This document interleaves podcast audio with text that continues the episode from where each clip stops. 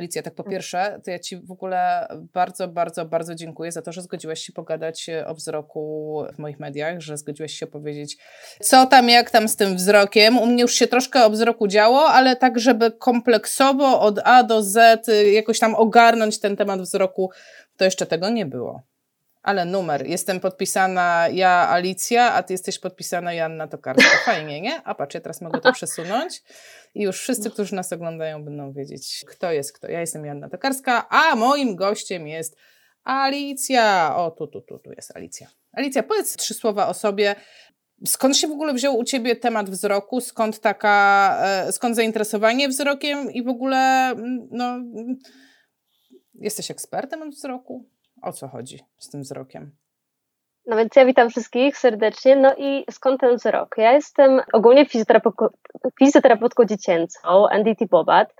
I wzrokiem zajmuję się od no, około dwóch lat, e, dlatego że skończyłam studia podyplomowe rehabilitacja wzroku słabowidzących, czyli jestem terapeutą widzenia osób słabowidzących. E, kto to jest dokładnie, to jeszcze będziemy sobie o tym mówić, ale skąd to się w ogóle wzięło? E, najpierw to się wzięło w ogóle troszkę przez przypadek, bo szukałam jakiegoś takiej swojej niszy albo czegoś takiego ciekawego, z czym się mogę zainteresować, zgłębić, a potem mnie to kompletnie pochłonęło i e, się okazało, że jest po prostu tak nieodłączną częścią mojej pracy, szczególnie z dziećmi, ale, ale też to, jak to się tyczy też osób i, i młodzieży, i dorosłych, osób starszych, i tak naprawdę potem jeszcze skończyłam szkolenia różnego typu, e, gdzie się gdzieś razem nawet spotkałyśmy. Poznałyśmy się tam, nie? Tak, tak. No i po prostu teraz sobie trochę tego nie wyobrażam, żeby, żeby nie być i fizjoterapeutą e, dziecięcą, i, i terapeutą widzenia. No, więc to tak. A skąd się to w ogóle wzięło, czemu to jest takie ważne? No, można się właśnie zastanawiać, czemu fizjoterapeutą ważny jest ten wzrok? Czemu teraz też o tym tak bardzo dużo mówi? No właśnie, bo, no właśnie, bo to jest moje takie zastanowienie, że mówimy o tym wzroku, mówimy, mówimy, a przecież ja to się znam na mięśniach i w ogóle, no co, no ja powinnam się znać na wzroku jeszcze? Nie za dużo tego? No, nie możemy być specjalistami od wszystkiego oczywiście, ale y, przez to, że wzrok jest tak ważnym zmysłem, y, to, to jednak coś tam po, powinno się o tym wiedzieć. Oczywiście nie jesteśmy okulistami, nie jesteśmy ortoptystami, y, tę działkę zostawiamy specjalistom, ale powinniśmy zwracać uwagę na wzrok, ponieważ wzrok jest główną motywacją do ruchu, a nam, fizjoterapeutom, o ten ruch właśnie chodzi. Że w momencie małe dziecko, które podnosi sobie główkę, to ono podnosi główkę dlatego, że albo coś usłyszy, albo zobaczy coś super, no i musi podnieść głowę, żeby to zobaczyć, bo to jest takie ekstra. E, więc i, i, bardzo dużo używamy z naszymi pacjentami w każdym wieku e, stymulacji wzrokowych. Więc jeśli e, ten wzrok gdzieś tam nie działa, albo gdzieś potrzebujemy go bardziej dostymulować, no to musimy trochę o nim wiedzieć i wiedzieć, jak bardzo to jest ważne ponieważ 85% informacji e, o świecie dociera do nas przez zmysł wzroku. No właśnie, ja chciałam, ja chciałam, przypomniało mi się teraz, jak o tym mówisz, że kiedy uczestniczyłam w kursie Boba dla dorosłych, to tam żeśmy analizowali w ogóle schematy ruchu, jaka jest, jaka jest zasada w ogóle ruchu, taka globalna. No i tam żeśmy kombinowali, dobra, to co jest pierwsze? To czy ty najpierw się wychyliłeś z tułowia, czy ty najpierw ruszyłeś ręką? A tak naprawdę najpierw to ty spojrzałeś, gdzie jest przedmiot, który chcesz e, e, sięgnąć, więc to jest ta magia, że ten wzrok e, rzeczywiście na każdym etapie jest nieodzownie związany z ruchem.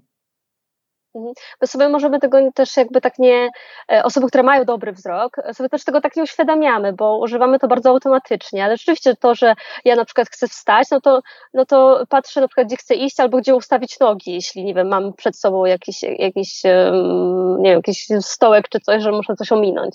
E, więc, e, a my czasami nie bierzemy tego tak za bardzo pod uwagę, że ten nasz pacjent może na przykład czegoś nie widzieć albo coś inaczej interpretować i warto by było mieć taką informację, czy tam jest wszystko na przykład ok, a jak y, podejrzewam, że coś jest nie tak, no to skierować do odpowiedniego specjalisty. No dobra. E, e, też, też tak nasunęło mi się, e, bo tak jak ja uczę, jak rozmawiamy o równowadze, to interpretuję również wzrok jako element równowagi, że jednak mam to takie, nazwijmy to skanowanie kątem oka, gdzie ja w ogóle jestem w przestrzeni i to mi ułatwia utrzymanie równowagi. To jest taka rzecz, więc jeżeli nie mogę znaleźć na przykład problemów u kogoś, przyczyn problemów równoważnych, gdzieś tam się kieruję, sprawdzam również ten ten wzrok, ale tak powiem szczerze, to nie jest takie proste, bo tak naprawdę to ja nie mam narzędzi do tego, żeby w ogóle stwierdzić, co jest prawidłowe, a co, co nie jest prawidłowe.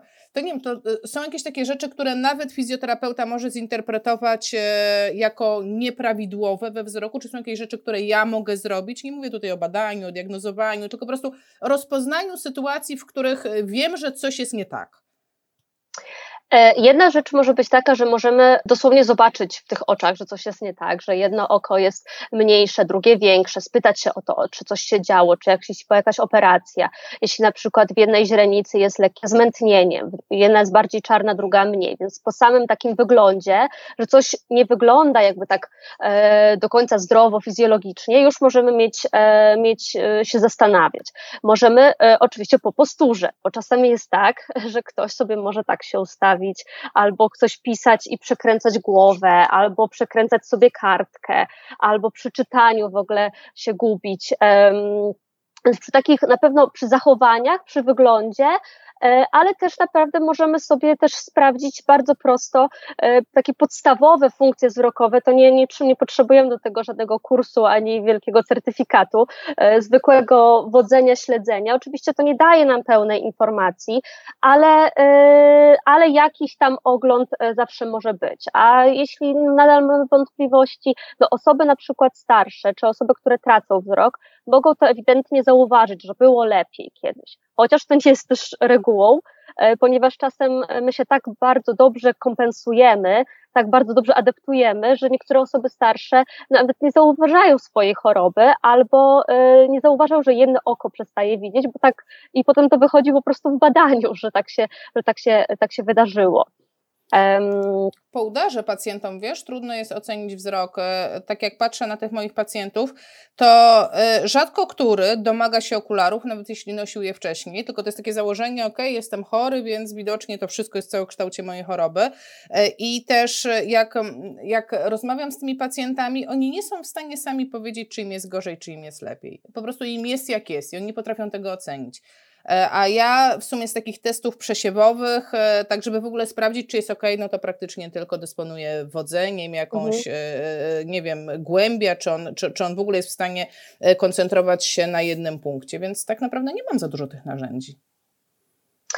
No, to, no rzeczywiście tak jest, bo my też jesteśmy trochę od innej rzeczy i tak jak mówiłam, no nie ma, e, o, powinniśmy się zainteresować tym wzrokiem, ale też nie jesteśmy omnibusami, są, e, są testy, które, które nawet, o, nawet byliśmy na dwóch teraz szkoleniach się, samo takie poczucie środka ciała, e, żeby sprawdzić, gdzie, gdzie ktoś czuje swój środek ciała, to nie jest, to jest związane z, i ze wzrokiem, ale też z innymi zmysłami, tak naprawdę tutaj też wchodzi duża, jeśli chodzi o, o, o pacjentów udarowych. Ja, ja, ja jestem terapeutką dziecięcą, więc jeśli chodzi o osoby dorosłe, to mówię troszeczkę, troszeczkę jakby spoza swojej działki, ale jeśli chodzi o osoby starsze, e, to tutaj mamy, możemy mieć e, problemy wzrokowe, mm, e, które wynikają z uszkodzenia mózgu, a nie na przykład z takiego, z takiego że coś się na przykład wydarzyło w, w samym oku.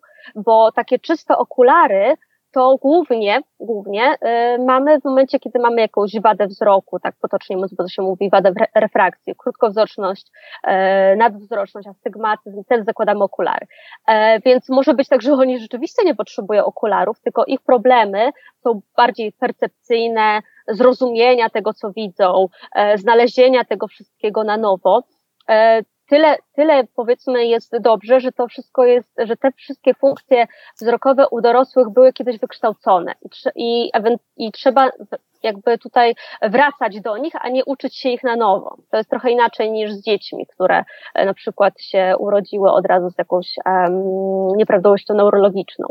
E, że tutaj uczymy od zera, a tutaj wracamy, tak? Poprawnie, jeśli. Mhm. jeśli, tak. A, a powiedz mi taką rzecz, czy ja mogę sobie w takim razie, tak zupełnie na własne potrzeby, podzielić te problemy wzrokowe na takie, które wynikają w ogóle z samej gałki ocznej, czyli to, co powiedziałaś teraz, nie wiem, on e, z daleka nie widzi, z bliska nie widzi, czy tam, nie wiem, astygmatyzm, ja mam na astygmatyzm, więc, e, więc no to jest problem gałki ocznej.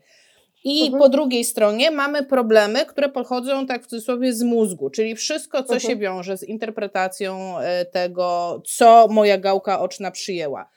I tam będą wszystkie te korowe zaburzenia widzenia, o których tak dużo już było tutaj na kanale, także jak ktoś nie wie o co chodzi, to po prostu trzeba sobie przeskrolować filmy i y, poczytać o, czy obejrzeć filmy o korowych zaburzeniach widzenia, ale tam będą też wszystkie rzeczy, na przykład po udarze, związane z tym, z tym testem, o którym mówiłyśmy, e, gdzie pacjent ma określić, e, gdzie jest środek jego pola widzenia, tak? Przesuwasz palec od tego, od tej lepszej strony do tej, e, nazwijmy to, gorszej i on ma określić, gdzie, gdzie jest środek. I to też już daje mi informację na przykład do terapii, tak? No bo jeżeli mój pacjent środek widzi tutaj, no to prawdopodobnie on w terapii ruchowej też nie będzie się zachowywał symetrycznie, tak jak ja bym chciała, tak? I to takie rzeczy tak. naprawdę można wyłapać. E, więc to, to bym chciała, żeby to podkreślić, bo to nie jest takie oczywiste, że są problemy gałki ocznej, i są problemy wszystkiego, co się dzieje dalej za gałką oczną, od przewodnictwa przez interpretację tych bodźców, tak? I to są kompletnie różne zaburzenia. Tak, i mogą się zupełnie inaczej charakteryzować. I jeśli chodzi o gałkę oczną, no to mamy te takie podstawowe jakby wady wzroku, tak jak, tak jak mówiłam wcześniej. E, mogą być też różne schorzenia gałki ocznej przez siatkówkę, przez nerw wzrokowy i tutaj generalnie raczej mamy sytuację taką, że ten stan jest albo statyczny, albo niestety postępujący. Więc raczej, jeśli coś tam się, y, nie mówię akurat o wadach wzroku, no to założymy okulary i jeśli są dobrze dobrane, no to widzimy dobrze i tutaj nie mówimy o żadnej, żadnej chorobie e, ani zaburzeniu, e, ale jeśli mamy jakieś e, schorzenie wzroku, no to ono raczej będzie, lub będzie postępowało, w zależności od jego charakterystyki. Ale jeśli mamy do czynienia z mózgowym, i to rzeczywiście też inaczej się mogą objawiać, e, i to są e, tak zwane zaburzenia zmienne, które pod wpływem terapii, czasu też, e, dojrzewania układu nerwowego, czy wracaniu układu nerwowego z jakiejś tam jakiegoś uszkodzenia, będą się zmieniać. I są plastyczne, są podatne na zmiany, takie jakby pod, pod naszymi rękami, czy nawet, nawet tak naprawdę fizjoterapeutów, bo my działamy na wszystkie zmysły, nie jesteśmy w stanie e, sobie stwierdzić, że dzisiaj pracujemy tylko nad bicepsem i ten, no bo to tak, tak nie działa. Więc um, więc zdecydowanie tak, są dwie różne e, działki i trzeba e, jakby znać się na obu, ponieważ e, jeśli jakby nie umiemy interpretować tego, że ktoś ma, nie wiem, jakieś schorzenie gałki ocznej, to możemy coś pomylić z jakimś, mózg, z jakimś mózgowym uszkodzeniem widzenia. Albo na przykład coś prowadzić terapię na przykład e, stricte z CVI i okej, okay, to dziecko, na przykład mówię, dziecko może mieć CVI, ale też ma jakąś inną chorobę, więc trzeba to wziąć gdzieś tam pod uwagę w ustalaniu celów po prostu e, terapii i, i tego, czego oczekujemy i jaki, jak widzimy progres. Czyli jednym słowem, jak zobaczę ja jako fizjoterapeutka, że coś jest nie tak z czystym dzieckiem czy z tym pacjentem, to tak naprawdę ja powinnam gdzieś odesłać tego pacjenta. Tak naprawdę, ja mogę sobie ocenić, że coś jest nie tak, mogę nawet e, to ćwiczyć, bo ja na przykład mam świetne e, efekty ćwiczeń wzroku z pacjentami, po prostu rewelacyjne, takie na zasadzie to, co mi było do, potrzebne do terapii, tak? Nauka śledzenia, nauka znajdowania przedmiotów przestrzeni, nauka koordynacji oko-ręka, po prostu to, to, to naprawdę robi robotę. No ale są takie sytuacje, że jednak e, no to nie jest dla mnie tak naprawdę pacjent, a przynajmniej ktoś powinien go obejrzeć, kto się zna, no i teraz taką pierwszą moją myślą jest, ok, wzrok, no to powinnam wysłać do okulisty, tak? Czy to będzie, mhm. czy to będzie taki pierwszy rzut, gdzie powinnam odesłać pacjenta? E, tak, generalnie, y, generalnie tak, ponieważ to jest jakby pierwsza osoba, do której kierujemy, jeśli chodzi o wzrok. No to jest lekarz po studiach medycznych, po specjalizacji z okulistyki i jeśli coś będzie się tej osobie nie podobało neurologicznie, to najprawdopodobniej wyśli do neurologa albo czasem do neuropsychologa, e, w zależności od tego, co go, co go gdzieś tam y, martwi, albo też do ortoptysty albo optometrysty. Więc to jest jakby nasz pierwszy, pierwszy rzut. E, oczywiście trzeba znaleźć też takiego specjalisty, jeśli chodzi o okulistę, który rzeczywiście zajmuje się albo dorosłymi, albo dziećmi, no bo tak samo jak my, my mamy swoje działki, w których się poruszamy, no to okuliści też albo zajmują się dziećmi, albo dorosłymi, albo się specjalizują w, w chorobie zezowej, e, albo w innych schorzeniach, więc też warto po prostu się dowiedzieć, czy ta osoba się zajmuje specjalnie tym, czym no, o czym chcemy, tak? Żeby potem po prostu no, nie biegać po tych specjalistach. Śmiecham się, bo e, po prostu ja już wiem o tym teraz, w momencie nagrania wiem o tym, że pierwszym pytaniem, jakie padnie pod filmem będzie, no to gdzie znaleźć tych specjalistów? Jak ich szukać? I ja już wiem z innych nagrań, z innymi moimi gośćmi, że to nie jest tak, że jest jakiś spis i można go znaleźć, to by było zbyt proste, ale na pewno jesteś w stanie nam podpowiedzieć jakieś sposoby, no w ogóle gdzie szukać, jak to ugryźć, żeby w ogóle e, złapać jakąś nitkę i zacząć iść w dobrą stronę. Czy dla mnie e, dobrym źródłem informacji są e, rodzice albo rodzina, czyli po prostu poczta pantoflowa. Czasem też e, na przykład niektórzy okuliści lekarze prowadzą jakieś swoje e, social media, które śledzę i jeśli mi się na przykład ktoś tam spodoba, to czy gdzieś tam na przykład gdzieś podzielam jakieś, jakieś tutaj spostrzeżenia czy, czy, czy tok myślenia, to też się zastanawiam nad współpracą z taką osobą. Ja wiem, że, bo to łatwo się mówi oczywiście, że no proszę wysłać do okulista, potem nie ma do kogo, szczególnie w jakichś mniejszych miastach, czy, bo jeszcze, no ja jestem z Warszawy, no to tutaj to, to, to mogę sobie jakby przebierać, ale też nie jest, nie jest, nie jest gdzieś tam naj, najłatwiej, więc ja bym tutaj szukała głównie po, po poczcie pantoflowej, no nie chcę teraz nazwisk tutaj mówić, e, ale, ale po prostu e, na pewno, na pewno, na pewno coś takiego. No są różne fora nawet na Facebooku różnych tam osoby niewidome, osoby słabowidzące i zawsze gdzieś tam się można podpytać, kto ma jakie e, spostrzeżenia. Oczywiście tyle, ile ludzi, tyle opinii, więc może być tak, że jedni będą za, drudzy przeciw, no ale to tak trochę, no, tak to jest po prostu no, też w naszym świadku. No to, to, to tak jest. Ja myślę, że tutaj naprawdę dobrą robotę robią fora internetowe, że się wchodzi i jednak e, e, jest mnóstwo przychylnych osób i naprawdę idzie znaleźć dobre informacje, nawet patrząc e, po moim forum mogę powiedzieć, że naprawdę tak jest. Mm, ale tak się zastanawiam, bo ustaliłyśmy dobrze, no powinnam odesłać tego pacjenta do lekarza, a jest też mnóstwo innych lekarzy, nie, nie lekarzy, tylko innych specjalistów zajmujących się oczami. Ja sobie zapisałam e, optometryści, optoptyści, tyflopedagodzy i nauczyciele orientacji przestrzennej co to są za osoby i czy ja jako fizjoterapeuta mogę do nich odesłać. Znaczy ja jako fizjoterapeuta ogólnie na, na ten moment w ogóle niewiele mogę, ale mhm. szukam takiego rozwiązania optymalnego dla pacjentów. Czy jednak zawsze tym pierwszym kontaktem musi być lekarz, bo ryzyko jest takie, że ten lekarz nie będzie wiedział, gdzie skierować dalej, tak? Bo o tym mówimy, że, że, że, że staną pacjenci na takiej tu ścianie, gdzie lekarz będzie mówił, wszystko jest ok z okiem, ale wszystko jest ok, ja tu nie widzę mhm. problemu. Y, no a wiemy o tym, że. Znaczy, są... może być tak, że lekarz powie, że wszystko jest ok, bo z jego perspektywy, z tego co on bada, wszystko jest ok. I to też będzie prawda. Więc, ale jeśli są nadal problemy, znaczy powiem tak, jeśli chodzi o specjalistów, ja bym to po, po, podzieliła na takie dwie znowu grupy. Mamy okulistów, ortoptystów i optometrystów. I mamy z drugiej strony tyflopedagogów, terapeutów e, widzenia osób niepełnosprawnych i nauczycieli orientacji przestrzennej. I Wszyscy zajmują się wzrokiem, ale trochę inaczej. Okuliści, ortoptyści, optometryści zajmują się jakby leczeniem i oni mają, tak bardzo dużym skrócie, zadanie wyleczyć, żeby było dobrze, że już jest skończone, albo przynajmniej ustabilizować stan, jeśli to jest jakieś schorzenie, które no już z nami zostanie.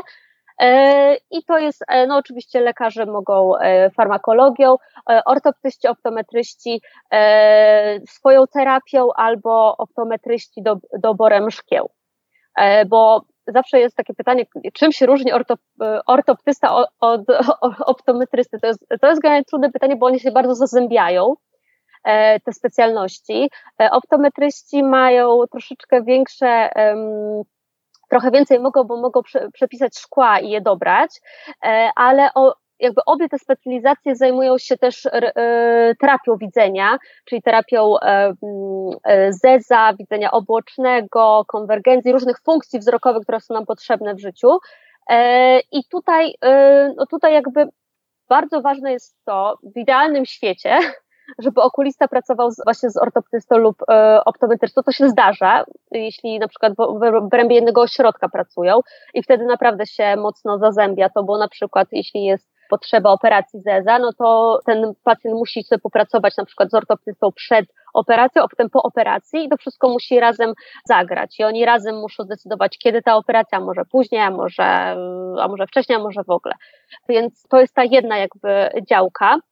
Więc jeśli na przykład y, okulista powie, że wszystko jest super, to y, można też na własną rękę sobie pójść do ortoptysty i on bada troszeczkę inaczej, troszeczkę uzupełnia te badanie, trochę, trochę więcej jakby okulista bada stan oka, czyli czy jest zdrowy, czy jest chore, czy jest, y, czy jest nerw wzrokowy w porządku, czy jest siatkówka w, w porządku, czy wszystko po prostu jest anatomicznie prawidłowo, czy nie ma wady refrakcji. Oczywiście też w zależności od specjalizacji poszerzają swoje, swoje badania okuliści, ale to jest jakby takie, taka baza, tak? Ortoptyści badają pod względem właśnie i zeza, i widzenia obuocznego. Widzenie obuoczne, jak się rozwija, to potem widzimy w 3D, czyli widzimy tak um, wypukłe, e, wypukło świat. Warto, jeśli coś nas bardzo niepokoi, pójść do okulisty i do ortoptysty. A dlaczego nie od razu do ortoptysty? Ponieważ ortoptysta będzie i tak potrzebował pewnych informacji, których, których nie będzie w stanie sam pozyskać. Czyli on nie zbada na oka, nie zobaczy nerwu wzrokowego, nie zobaczy tej siatkówki, nie zbada anatomicznie oka, a może mieć takie pytanie, czy tam na pewno wszystko jest ok bo żeby też dobrze zdiagnozować, tak, bo, bo, bo mając szczątkowe informacje, to, no to my też jako fizjoterapeuci czasem nie jesteśmy w stanie diagnozować. A ja mam takie pytanie, czy do któregokolwiek z tych specjalistów potrzeba skierowania, bo to będzie na, pewnie, na pewno interesowało osoby, które teraz zastanawiają się, kurczę, może powinienem jednak, nie wiem, zająć się bardziej wzrokiem mojego dziecka, czy zorientować się, czy z moim wzrokiem wszystko jest w porządku, czy moich bliskich e, pod kątem właśnie rehabilitacji. E, do okulisty, czy do ortoptysty, czy ortoptysty potrzeba skierowań? To ortoptysty i optometrysty e, można pójść prywatnie, no wtedy nie może, znaczy w ogóle do wszystkich tych specjalności można pójść prywatnie i wtedy nie trzeba tego skierowania. E, do, nie wiem jak jest na NFZ ortoptysty, czy trzeba, szczerze mówiąc, myślę, że to, myślę, że to potem kieruje jakby okulista, a do okulisty też e, lekarz rodzinny e, najprawdopodobniej. E, ale tak naprawdę jak są poradnie okulistyczne, też można się tam zapisać i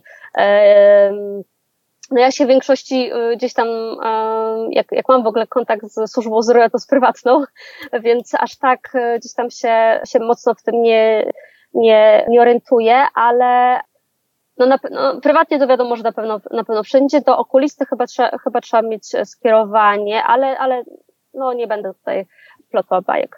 Takie mam spostrzeżenie, że tak sobie kiwam głową, kiwam, mnie nie widać cały czas, bo ja się wyłączam, jak nic nie robię sama, ale mam takie spostrzeżenie, że jak są takie niszowe zawody, ja mam wrażenie, że jednak to są trochę niszowe zawody, że no, trzeba szukać jednak w, tym, w tej komercyjnej strefie, trzeba się przygotować na to, że trzeba to zapłacić, ale tak jest w wielu dziedzinach w tej chwili, więc... No, no, no raczej, raczej, raczej tak.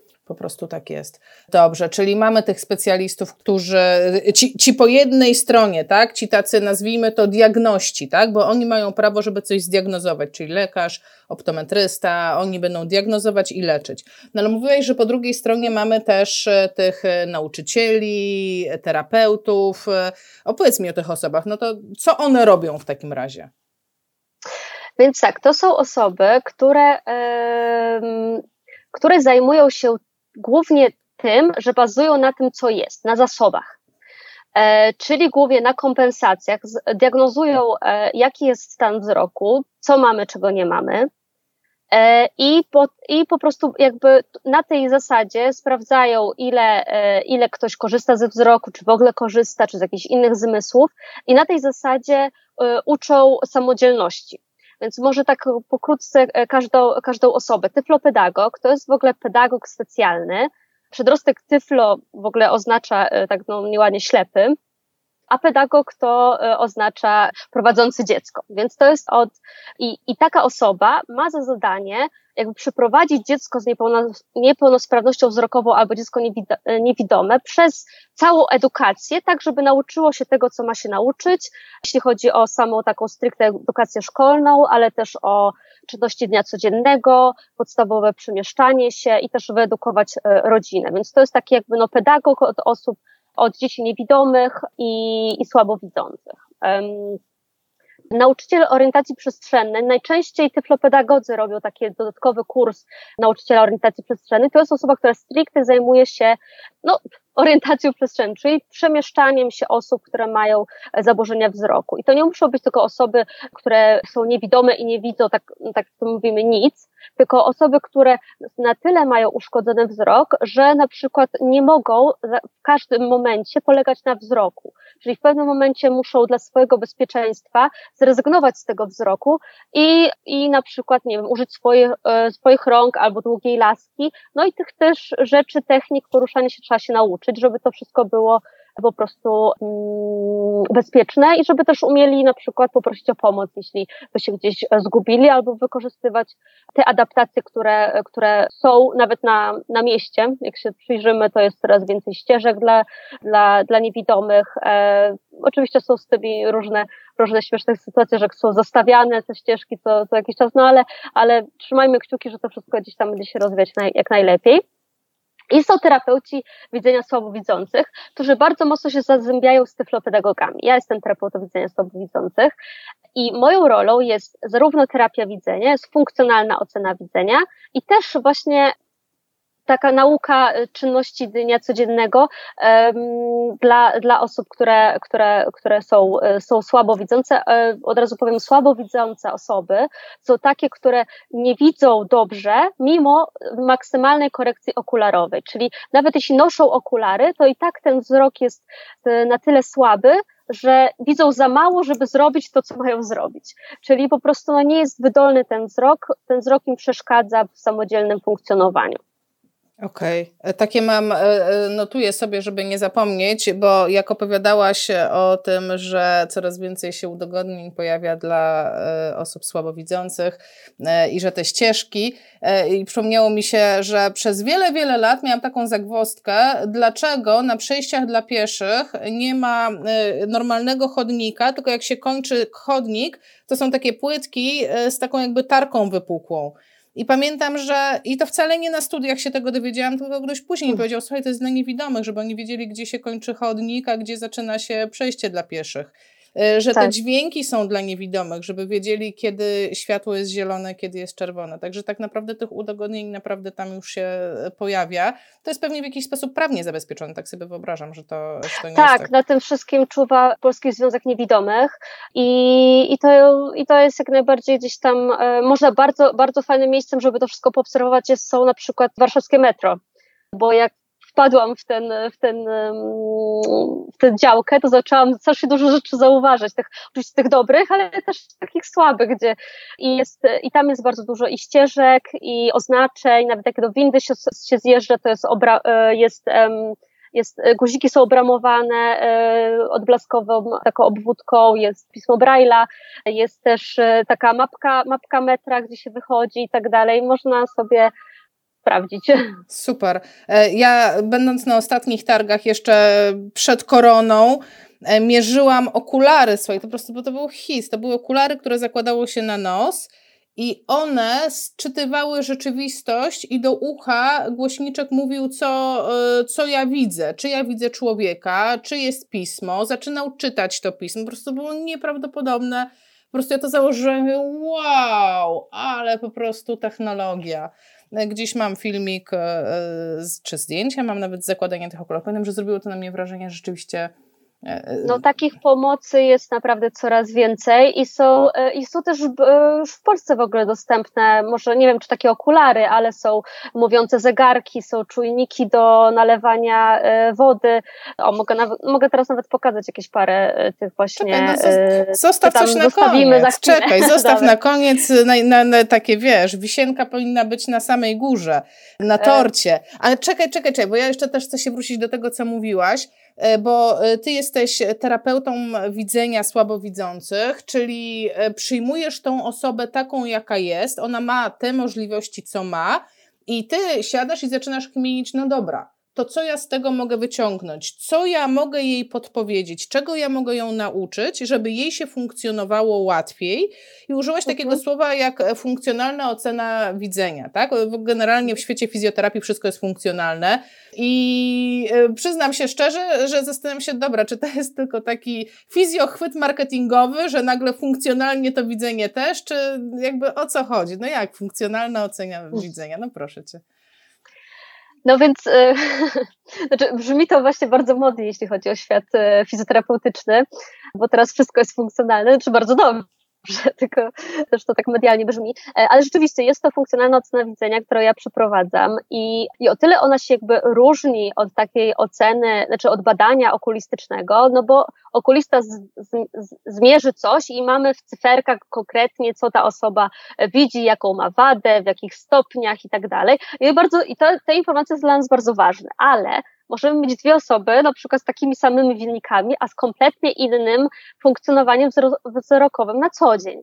Więc jakby tutaj moją rolą jest to, żeby właśnie wyłuskać, jak, jak ta osoba się porusza, jak funkcjonuje, jak na przykład się, nie wiem, bawi, czy wykonuje jakieś czynności dnia codziennego, e, rzeczywiście, jak, jak sobie z tym radzi, tak, tak po prostu jakby no w życiu, tak? Bo, bo sama, sama wada wzroku nie mówi nam o tym, czy ta osoba na przykład, nie wiem, rozpoznaje e, monety, które, które e, wyciąga z portfela. Alicja, słuchaj, ale to jest troszeczkę tak, jak ze zwyrodnieniami, tak? Mogę mieć dwie osoby z tym samym rentgenem, po prostu zwyrodnienia bioder, koks, artroza w imię ojca i syna po prostu. Jedna osoba jeździ na nartach i ma się świetnie, a druga chodzi o lasce. To jest, czy ja, no po prostu aż no się prosi tak, o takie no to jest jak, no to jest, no ja sobie porównam jak mózgowe porażenie dziecięce. No to jest taki parasol i mamy dzieci, które zupełnie, bardzo różnie funkcjonują, zupełnie niektóre bardzo podobnie, które zupełnie inaczej. Więc tutaj jakby sama ta, y, to schorzenie, czy ta, ten opis badanie okulisty, okej, okay, jest ważny, ale teraz co, co to oznacza w rzeczywistości? Czy, te, czy ta osoba widzi na przykład, czy ma pełne pole widzenia? Czy zauważa wszystko we wszystkich y, obszarach pola widzenia? Czy jak szybko coś zauważa? Jak małe rzeczy, jak duże? Gdzie lepiej coś postawić, żeby zobaczyła? No to, to są takiego typu obserwacje. Oczywiście mamy, mam też um, testy takie wystandaryzowane, gdzie mogę zbadać ostrość wzroku, gdzie mogę zbadać wrażliwość na kontrast, czy gdzie mogę zbadać widzenie przestrzenne i oczywiście tego używam, ale, ale to nie jest, nie jest tylko to, bo ja obserwuję spontaniczne zachowanie tej, tej osoby i też jakby sama buduję takie sytuacje, i zauważam, jak ta osoba na to reaguje, że na przykład, no nie wiem, jest coś w środkowej części pola widzenia, a ja coś nagle pokazuję sobie z jednej strony. I, i czy to w ogóle, czy kiedy to zauważy, jak szybko to zauważy i czy na przykład jeśli zmienię to na coś większego, mniejszego, bardziej błyszczącego, czy to będzie miało znaczenie, albo no, czy jeśli coś będzie mm, z dźwiękiem, to jak to, jak to, jak, czy to zmieni w ogóle nam e, sytuację.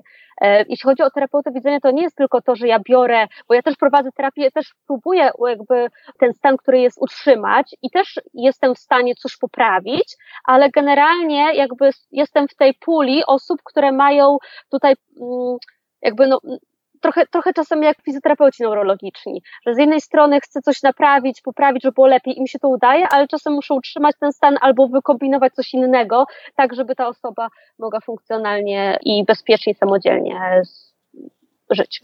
A masz jakieś wystandaryzowane testy funkcjonalne? Tak jak mamy, nie wiem, mam tutaj książkę z testami funkcjonalnymi, e, takimi ruchowymi. To jest coś takiego jak wystandaryzowane, te, właśnie, nie wiem, testy funkcjonalne czy badanie funkcjonalne wzroku?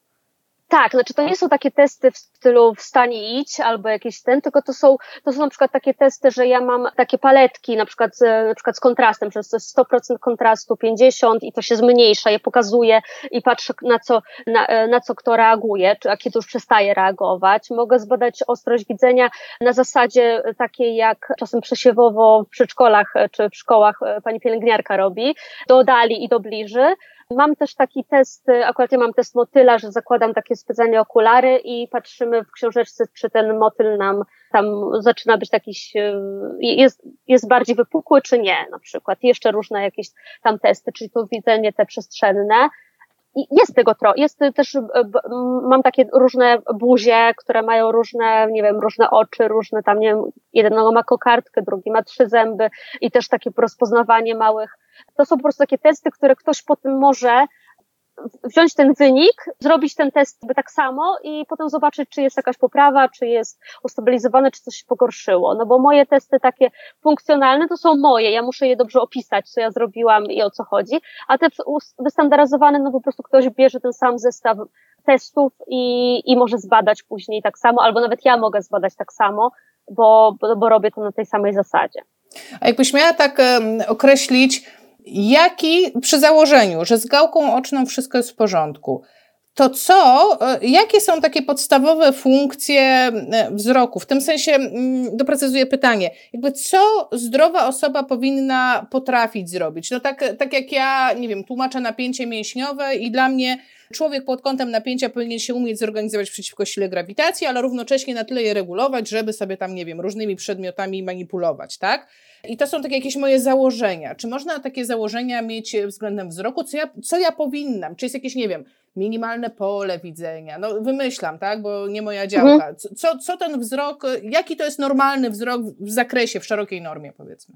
Znaczy, jeśli chodzi o, o, o, dzieci, to mamy coś takiego jak rozwój widzenia, więc e, w pierwszym roku dzieje się najwięcej, tak naprawdę w pierwszych sześciu miesiącach dzieje się najwięcej, bo do szóstego miesiąca to już tak naprawdę powinniśmy mieć wykształcone wszystkie funkcje wzrokowe, więc są takie, są takie, takie jakby no tutaj kamienie, gdzie musimy się trzymać. Tak samo jak małe dziecko na początku możemy zobaczyć, że ma trochę oczy jak taki kameleon, każdy w inną stronę e, i tak mówimy, że trochę zezuje. Na przykład w trzecim miesiącu już tego powinno nie być. Jeśli nadal jest, musimy się koniecznie pójść do okulisty. E, więc jeśli chodzi o dzieci, mamy, takie, e, mamy taki po prostu rozwój widzenia, oczywiście tak samo jak rozwój ruchowy jest troszeczkę płynny, ale mniej więcej po tym się po tym się y, idziemy, bo y, jeśli chodzi o te pierwsze sześć miesięcy, to mamy bardzo dużo się dzieje, bo zaczyna się, zaczynają się wszystkie ruchy oczu, w poziomie, w pionie, przerzucanie spojrzenia w różne miejsca, ale potem mamy też bardzo dużo takich wzrokowo-ruchowych tutaj umiejętności, że na przykład jeśli dziecko sobie w wieku 8-9 miesięcy zaczyna się uczyć e, chwytu pensetowego, to się bardzo, bardzo to się łączy ze wzrokiem, bo wtedy bardzo mocno nam się, nam się też wykształca ostrość widzenia, więc nie dość, że, że z moro rodziców jest to, że wszystko jakieś malutkie rzeczy bierze i do buzi, e, to to dziecko to robi dlatego, że uczy się raz, że tego e, chwytu, raz, że widzi ten mały paproszek, a drugie to jeszcze sobie daję do buzi i od razu robię konwergencję, czyli od razu sobie ćwiczy, ćwiczy zbliżanie oczu takiego, no, robimy takiego zeza, jak, jak, jak zbliżamy coś, coś blisko, blisko nosa, blisko ust. E, więc to wszystko tak się po prostu ładnie zbiera i to też, i też sam rozwój ruchowy musi się łączyć e, z, e, z rozwojem wzrokowym na odwrót, bo jeśli coś tam nie działa, to to jak na takie naczynie połączone może być druga rzecz trochę zaburzona. Jeśli chodzi o osoby starsze, to głównie tutaj patrzymy na to, e, jakie, jakie są funkcje, które ta osoba potrzebuje, czyli na przykład osoba e, tam w przedszkolu, w szkole musi się uczyć, więc musi, znaczy no, no, no musi się uczyć i potrzebne, więc musi zobaczyć tekst w książce, musi stać rano się ubrać, musi wyjść, więc takie bardzo funkcjonalne, przestrzenne rzeczy.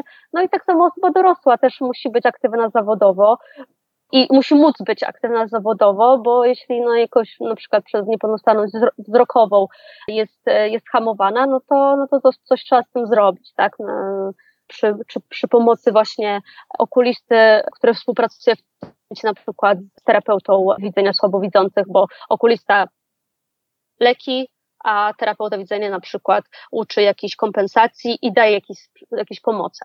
Wiesz co, to to brzmi tak bardzo fajnie, bo to brzmi tak, e, jakbyś powiedziała, że nie ma jednej ogólnej normy, szukamy potrzeb człowieka stosownych do jego trybu życia, wieku, zadań społecznych itd.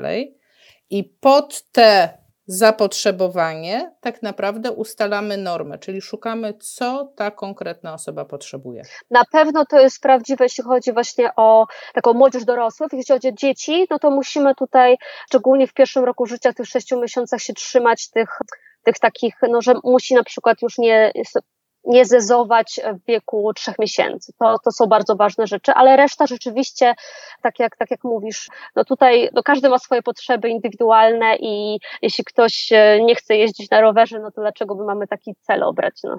Dokładnie, ale to wiesz co, to, to, to znaczy, że małe dziecko de facto fajnie by było, gdyby przesiewowo trafiło na ocenę wzroku. Tak, i jeśli jest na przykład e, zdrowe dziecko, których rodzice nie mają wady wzroku, nie było w rodzinie żadnego schorzenia, to najlepiej by było, żeby w wieku tak 3-4 lat trafiło po prostu do okulisty, żeby sprawdzić, czy wszystko jest ok, ewentualnie też do ortoptysty. Najpóźniej to gdzieś tak rok, półtora przed zaczęciem szkoły. Bo jak zacznie się szkoła i się okaże, że coś jest nie tak, to wtedy się zaczynają schody, no bo dzieci spędzają bardzo dużo czasu blisko, muszą dużo, dużo mają prac domowych, piszą i wtedy wychodzą nawet takie takie, takie małe problemy wzrokowe, których rodzic nie zauważy, dziecko też nie zauważy, bo nie ma żadnego odnośnika, jak powinno widzieć. Dziecko nie wie, jak ma widzieć, tylko widzi tak, jak widzi, a przez to, że jest, że jest bardzo plastyczne, bardzo, bardzo takie właśnie cwane, to może sobie poukrywać niektóre wady. Może nawet ukrywać w przedszkole krótkowzroczność, bo sobie tam tak sobie wyostrzy obraz, tak sobie przymruży, tak sobie gdzieś tam pokombinuje i się nie zastanowi, czy to tak powinno być, tylko on po prostu tak ma. Więc to, to dziecku zdrowym. Jeśli jest na przykład tak, że y, dziecko jest nie wiem, rodzice mają jakieś, e, jakieś wady wzroku, jakieś schorzenia były, e, no to, to tak naprawdę dolnej granicy nie ma, tylko no znowu trzeba znaleźć takiego specjalisty, który się takim maluszkiem zajmie, ale też już no, jakby są też ma, ma, małe niemowlaki, które w wieku czterech miesięcy mają sobie pierwsze okulary i to jest okej. Okay po prostu potrzebuje, żeby się rozwijać, tak, żeby też ten mózg nauczył się, co ma widzieć, a nie roz, rozmazany obraz. A tak się Więc... zastanawiam, y, wiesz co? A tak się zastanawiam, czy pediatrzy oceniają przesiewowo wzrok, czy w czasie tych bilansów wszystkich, z jakie się przechodzi z dziećmi, czy gdzieś tam jest element wzroku, bo ja już nie pamiętam, szczerze mówiąc, jak to było z Wysył, wysy, wysyłają, wysyłają do, do, do okulistów.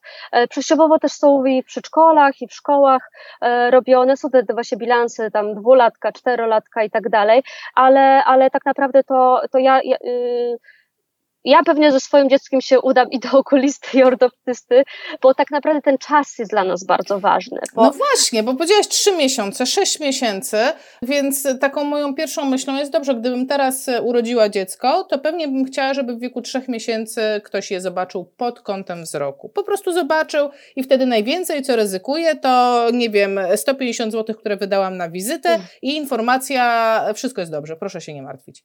Ale to jest tak naprawdę no, bardzo no dużo. No i właśnie, lepiej, moim zdaniem lepiej, lepiej spanikować na, na wyrost, niż potem, żeby było coś, coś nie tak. No najczęściej teraz, e, jakby oczywiście takiego niemowlaka widzi, e, widzi pediatra, ale też widzi fizjoterapeuta dziecięcy, e, tak na początek, żeby sprawdzić właśnie tą asymetrię. I więc dlatego też warto, żeby gdzieś tam liznąć sobie tej, chociażby tego rozwoju widzenia, czyli mieć jakieś pojęcie, nie musimy od razu być terapeutami, ale żeby nawet zwrócić uwagę, że na przykład właśnie w tych wieku tych trzech miesięcy to już musi musimy mieć symetrię tych oczu.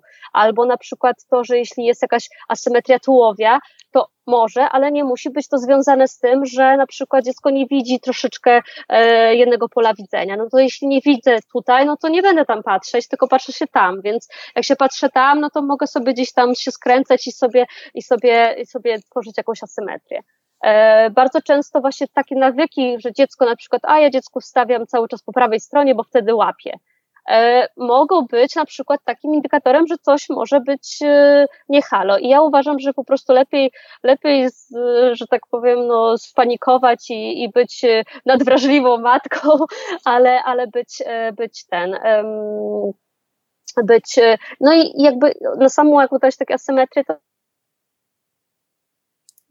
Ludzie są bardzo mocno uczuleni, nawet bardziej niż okuliści czy pediatrzy, e, ale, ale, ale myślę, że jak najbardziej warto, bo, bo ten czas, taki czas bardzo krytyczny mamy do szóstego miesiąca. Ogólnie ostrość widzenia się kształtuje gdzieś do około siódmego roku życia. Ale im szybciej coś wyłapiemy, tym po prostu no, też ten mózg jest bardziej plastyczny, mam więcej czasu, żeby to wszystko gdzieś tam ponaprawiać, bo potem to nie oznacza, że to dziecko będzie jakoś bardzo mocno niepełnosprawne wzrokowo, ale może, może być tak, że nie będzie, y, nie będzie chciał czytać, e, że się będzie przy tym bardzo męczył, e, że jakieś takie problemy trochę dyslektyczne się będą pojawiać, albo na przykład nie będzie e, chciał uprawiać sportów, bo, bo ta piłka gdzieś za szybko leci i oczywiście podłożem tego może być też inne rzeczy, tak, typowo ruchowe, ale to się tak wszystko łączy, że warto na to spojrzeć. Czyli generalnie zachęcamy wszystkich, słuchajcie, jak nas oglądacie, tam pochylcie się nad tymi swoimi dziećmi, zobaczcie, czy one są, tak jak, tak jak Cię słucham, to tak naprawdę ważna jest symetria, tak? Tak jak ja obserwuję jako rodzic, kompletnie nie znając się na temacie. To patrzę, czy on mniej więcej równo na obie strony funkcjonuje w życiu, tak ogólnie. Czy zauważa z obu stron, no. czy reaguje na twarz, e, czy jeśli coś się pojawi, no wiadomo, że na początku to dziecko bardzo mało widzi, z bardzo bliskiej odległości, ale jeśli będziemy, pokażemy coś bardzo mocno kontrastowego, e, nie musi być tylko czarno-białe, bo to jest mit, że dziecko do szóstego miesiąca życia widzi czarno-białe. Naprawdę? A ja, Boże, sama rozrysowywałam jakieś karteczki, bo byłam przekonana, że znaczy, maluch to czarno-biało. Tak, fajnie, ale już, już ten, to to jest na pierwszy miesiąc życia takie, potem już wchodzą te ciepłe kolory, czerwony, a to nawet widać, no bo tak jak dziecko zauważa naszą twarz, no to my nie jesteśmy czarno-biali, więc, e, więc, e, ale to, to jest te, te książeczki są bardzo fajne, ale żeby tak tutaj już tam w wieku 3-4 miesięcy to już nawet wchodzą niebieskie, zielone. E, oczywiście to jest wszystko takie jeszcze mocno dojrzewające, ale, ale to, no to nie jest. Nawet, nawet zwierzęta, nawet, e, nawet, nawet psy nie widzą e, w czarno-bieli, tylko jeszcze tam widzą troszeczkę czerwonego, niebieskiego. Cudownie. Dobrze, no mm, lepiej późno niż wcale się dowiedzieć, prawda? A mam takie ciekawostki. Dokładnie. A mam takie pytanie, e, ponieważ na pewno oglądają nas też osoby, które zajmują się osobami dorosłymi czy osobami starszymi. E, na ile ja tą wiedzę, którą przekazałaś, mogę przełożyć sobie na osoby starsze, czy wręcz na seniorów? E, mm, no bo masa, masa w tej chwili fizjoterapeutów specjalizuje się w geriatrii. To jest taka silnie rozwijająca się dziedzina fizjoterapii. E, jest masę szkoleń, no i jest przede wszystkim ogromne zapotrzebowanie. E, to czy mogę sobie przełożyć te rzeczy na geriatrię, czy mogę, nie wiem, zastanowić się nad badaniem funkcjonalnym, co jest, co jest ważne dla osoby starszej? E, jeśli chodzi o taką funkcjonalną ocenę widzenia, to ona nie ma barier wiekowych, ale to, co na pewno chciałabym przekazać, to jest to, żeby wiedzieć o tym, że są takie miejsca jak poradnie rehabilitacyjno-lecznicze, na przykład takie, którymi się opiekuje Polski Związek Niewidomych, e, które mają e, terapeutów widzenia, słabowidzących. I to, co, e, i to, co mo, czym można się zająć, to jest dostarczenie różnych pomocy właśnie takich do domu, do, na zewnątrz, przy niektórych schorzeniach, no bo Zacznijmy może od tego, że od 45 roku życia bardzo dużo osób ma ma tak zwaną starczą wzroczność. Czyli nie nasze, widać nasze... mnie, ale 40, nie, nie widać mnie, dlatego Alicja się śmieje, bo ja mam 42, więc zrobiłam minę. Oczywiście to nie jest tak, że to 45 już na pewno, ale generalnie zaczyna po prostu nam ta gałka oczna być coraz mniej elastyczna. I zaczyna się tak zwana choroba e, długiej ręki e, i wyciąganie. I, i wtedy, wtedy też warto po prostu się wybrać do okulisty, e, do, na pewno do okulary do czytania, ale też, żeby po prostu sprawdzić sobie wzrok dno oka, ponieważ jest bardzo dużo i w ogóle plaga globalna tego, że ludzie są po prostu niedodiagnozowani. E, WHO ostatnio mówiło o tym, że jest e, ponad 2 biliony ludzi na świecie, które mają, mają ślepotę albo jakieś inne zaburzenia wzroku i z czego 1 bilion można byłoby to w ogóle wyleczyć, albo nie zostało to jeszcze problem rozwiązany, czyli jakby połowa mogłaby być, oczywiście mówimy o skali światowej, tak więc bierzemy pod uwagę wszystkie kontynenty, e, ale, ale tak naprawdę ludzie są też trochę po prostu nie do e, diagnozowani. Jest to e, spowodowane też tym, że czasem osoby starsze nie zauważają jakiegoś problemu, bo tak jak mówiłam wcześniej, tak się dobrze, kompen, tak się dobrze kompensują, że, że na przykład nie zauważają, że jedno oko mają, mają już prawie, prawie no, nie, no, że nie widzi, tak? I i tak, bo tak się, tak, a jest normalnie osobą e, e, tutaj sprawną, chodzącą wszędzie, załatwiającą swoje sprawy. E, więc e, na pewno trzeba po prostu się nad tym pochylić. Jest bardzo dużo e, schorzeń, które dotyczą już osób tam powyżej 60 roku życia. Jest związanych też z cukrzycą, z zaćmą, z tak zwane AMD, czyli zwyrodnienie plamki żółtej związanych z wiekiem. Bardzo teraz częste, częste schorzenie, e, które jest pod wieloma aspektami bardzo trudne też dla osób, e, osób starszych, ponieważ polega to na tym, że e, stopniowo nam się zaburza widzenie centralne, czyli to jest tak, jakbym teraz na Ciebie patrzyła i mi, się, by się rozmazywała Twoja twarz, albo bym słabo widziała. I to jest po prostu związane czysto, czysto z wiekiem. E, I tutaj pracuje przy tym okulista farmakologicznie, terapeuta widzenia i psycholog, no bo to też jest utrata wzroku, jest jedną z takich, jeśli chodzi o zmysły, trudniejszych sytuacji, no bo tak jak mówiłam wcześniej, to jest taki dla nas duży bodziec, e, tak dużo informacji e, zbieramy z zmysłu wzroku, że może nas to po prostu e, no może być tak, że osoba przestanie pracować, e, się zacznie wycofywać z wychodzenia z domu, z kontaktów społecznych. No, no jest to trudna sytuacja, ale są takie miejsca, które po prostu potem e, pomagają po prostu no, jakby w leczeniu, tak? E, ustabilizowaniu tego stanu, ale też jakby po poprawieniu właśnie funkcjonal, e, funkcjonowania. E, takich osób. I to, co właśnie jakby osoby, fizjoterapeuci, którzy pracują z, w geriatrii, e, no też, też poniekąd neurologii takich dorosłych, powinni po prostu wiedzieć, że takie miejsca są, że e, i że, i że w pewnych, w pewnym po prostu wieku musimy, musimy tutaj być, być czujni i, i po prostu edukować naszych pacjentów i ich rodzinę, że, że takie miejsca są że można tam odesłać, nie musimy się o tym znać, ale, ale ten, nawet też można sobie e, przejrzeć różne takie sklepy z takimi pomocami, czy tak zwane te pomoce dla seniora, to tego jest bardzo dużo, ale też tam są takie właśnie pomoce e, wzrokowe typowo, ale właśnie w tych przychodniach są osoby, które, które dokładnie jakby pomogą w doborze, żeby, żeby kupić coś, co się, co się E, co, co, co jest rzeczywiście potrzebne. I na taką rehabilitację wzroku e, jest skierowanie albo do okulisty, albo od neurologa, albo od, od, e, od rehab, rehabi, lekarza rehabilitacji ruchowej i jest refundowane. Też te, też te pomocy są refundowane raczej częściowo niż w całości, ale, no ale zawsze i, i można się, i można się, można się no tutaj, tutaj, tutaj wspomóc. I, i, I trzeba, no bo to jest e, bardzo ważny aspekt życia, nie ma, e, trzeba korzystać. Super, nie wiedziałam o tym. Nie miałam pojęcia, że istnieją y, turnusy rehabilitacji wzroku, że można, że można się poddać rehabilitacji takie wzroku. Za, zaje, zajęcia. zajęcia znaczy, no. Jeśli chodzi o osoby dorosłe, to bardziej tutaj już jakby no, e, jeśli są jeszcze jakieś schorzenia postępujące, no to raczej no, nie możemy mówić, że o, o wyleczeniu, ale raczej o po prostu ustabilizowaniu stanu e, i maksymaliz maksymalizacji e, tutaj funk funkcjonowania. A są jakieś rzeczy, które ja jako, no już nawet nie jako fizjoterapeuta, jako, nie wiem, wnuczka, tam siostrzenica, e, mogę, na które mogę nakierować osobę starszą, jakieś pomoce. E, wspominałaś, że masz przykłady takich pomocy.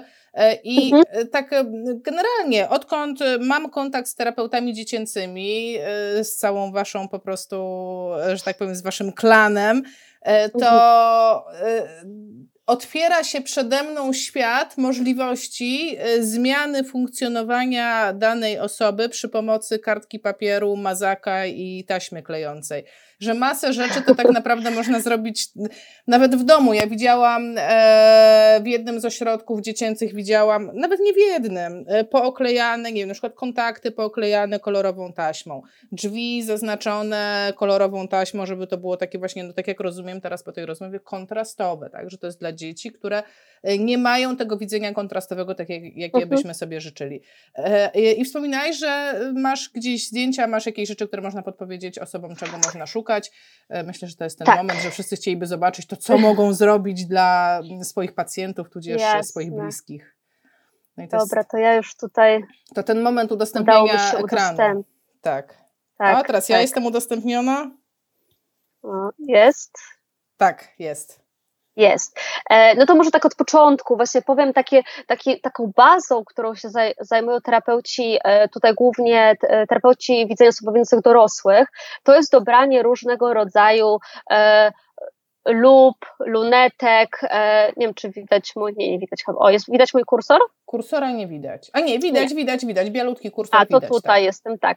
Więc tutaj są różne lubki, które właśnie do czytania mogą e, pomóc e, i są przeróżne, bo czasem jest tak, że ręka drży, to, są takie na podstawce, tutaj akurat jest do malowania paznokcia, że na przykład jest podstawka i przesuwa się całą podstawkę, więc tu są okulary Czekaj, czekaj, lewym... lubka do malowania paznokci, to jest genialne, to jest genialne. Tak tak. E, ale akurat tutaj no, można też mieć taką, e, taką, taką trochę mniejszą właśnie do czytania.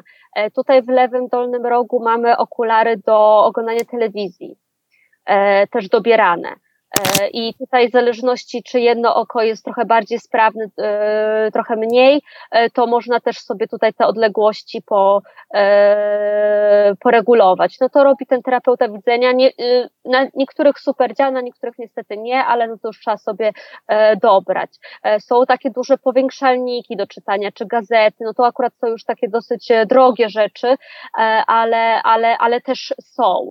Można sobie tutaj w prawym dolnym rogu jest też taki, e, to nie jest do końca optyczne pomoc, ale e, w takiej, na przykład przy takiej e, lubce tutaj możemy sobie na przykład coś powiększyć, ale też zmienić na przykład tło, żebym ja sobie teraz mogłabym sobie zmienić, że na przykład tło jest czarne, a napisy białe, bo na przykład tej osobie będzie łatwiej to tak przeczytać. Możemy też mieć takie same lornetki, na przykład bardzo takie małe, które, które na przykład pomogą na zewnątrz, że na przykład przykład osoba może sobie szybko zobaczyć, jaki, jaki podjeżdża autobus, albo sobie sprawdzić e, szybko na rozkładzie jazdy, kiedy przyjedzie, albo na jakiej jest ulicy, e, a niż na przykład musiałaby podejść bardzo, bardzo blisko, no ale wiadomo, że do nazwy ulicy no to, to jest ograniczony dostęp.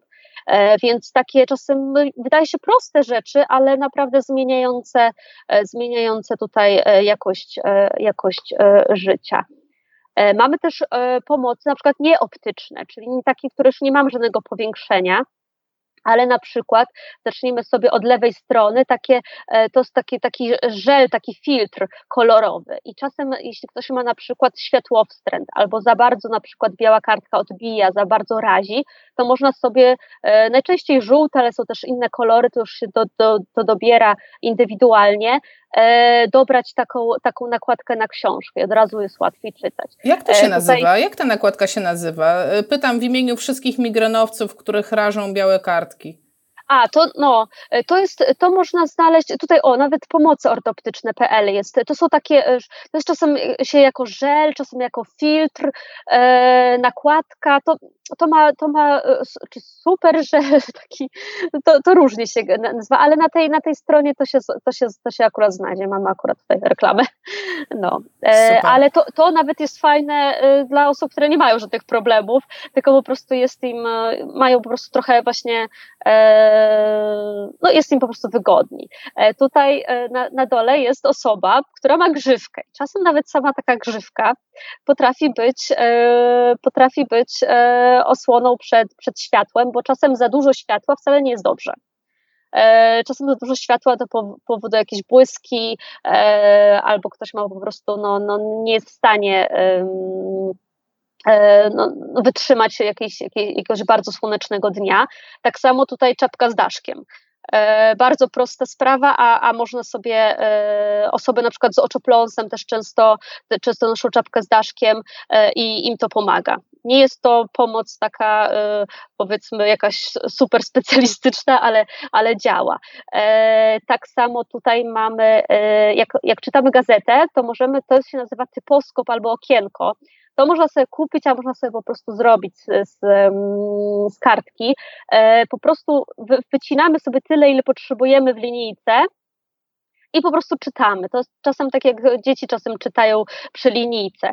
To, e, to często też moim dzieciom e, idącym do szkoły polecam, bo po prostu łatwiej im się skupić na jednym słowie, zdaniu, niż szukać go cały czas, cały czas w tekście. Też jak, jeśli ktoś ma problemy jakieś percepcyjne, to też, to też jest duża pomoc. Jakieś osłonki na, na, na, na okulary, e, a tutaj mamy naszego byłego prezydenta właśnie w takich e, okularach. To nie są okulary, które są, e, mają pomóc na przykład w w ostrym widzeniu, ale tak poniekąd, ponieważ e, też czasem zmniejszają trochę kontrast i one są w bardzo różnych kolorach, od niebieskiego po żółty, też się to dobiera, e, dobiera się to e, indywidualnie, po prostu osoba wychodzi na dwór i zmienia cały czas te okulary i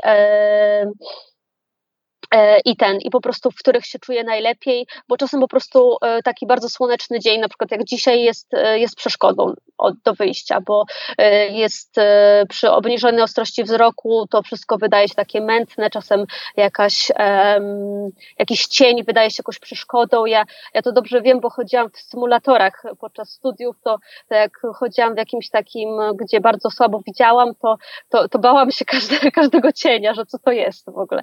No, Więc, przyznam ci się, że ja jestem taką osobą, która nie lubi y, bardzo ostrego światła i nawet jeszcze ostre słońce to jest takie oczywiste, ale czasami jest takie słońce za chmurami, które jest niezwykle ostre, pomimo tego, że nie bezpośrednie. I mhm. ja wtedy cały dzień chodzę senna, pomimo tego, że jestem wypoczęta. I to jest y, hit. A, a, I mam takie odczucie, że to jest właśnie przez to, że cały czas mam ochotę mrużyć oczy. Bardzo możliwe. No to y, może powinnaś więcej nosić po prostu zwykłych słonecznych okularów, ale jeśli, jeśli nie, no to może się zastanowić nad, nad takimi nawet. Y, czemu, czemu nie? Każdy e... powód do kupienia kolejnych słonecznych okularów jest dobry. No.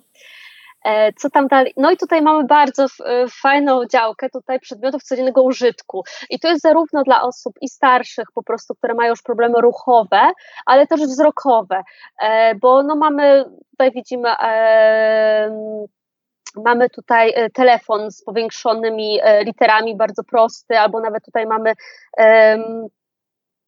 mamy tutaj zdjęcia po prostu osób, e, e, osób bliskich i po prostu można przycisnąć i zadzwonić od razu. Na dole mamy, no to jest cudowne, bo to jest igła brajlowska i ja bym w ogóle taką chciała, bo to się bardzo, tutaj się dosłownie, nie wiem, czy to w czubeczku się kładzie nitkę i się po prostu ją tak, tak trzeba wcisnąć tą nitkę do środka, nie trzeba nic przez, przez nie trzeba, tam jest taka malutka e, taka, taka dziurka i się po prostu wciska e, tą nitkę, żeby ona sobie tutaj na dół trochę, e, trochę spadła. I nie trzeba nic nawlekać, się z tym męczyć. No jak ja zobaczyłam, wypróbowałam, stwierdziłam, że ja chyba sobie taką kupię, bo nie mam cierpliwości. Genialne. Ale tak. Tutaj kubek mamy z czujnikiem, z czujnikiem poziomu cieczy, czyli jeśli nalewamy sobie coś gorącego, to w momencie, kiedy już tam dochodzi do, do, koń, do końca albo do tego tam momentu, gdzie jest ten czujnik, to on zaczyna na przykład nam piszczeć, czy tam dzwonić.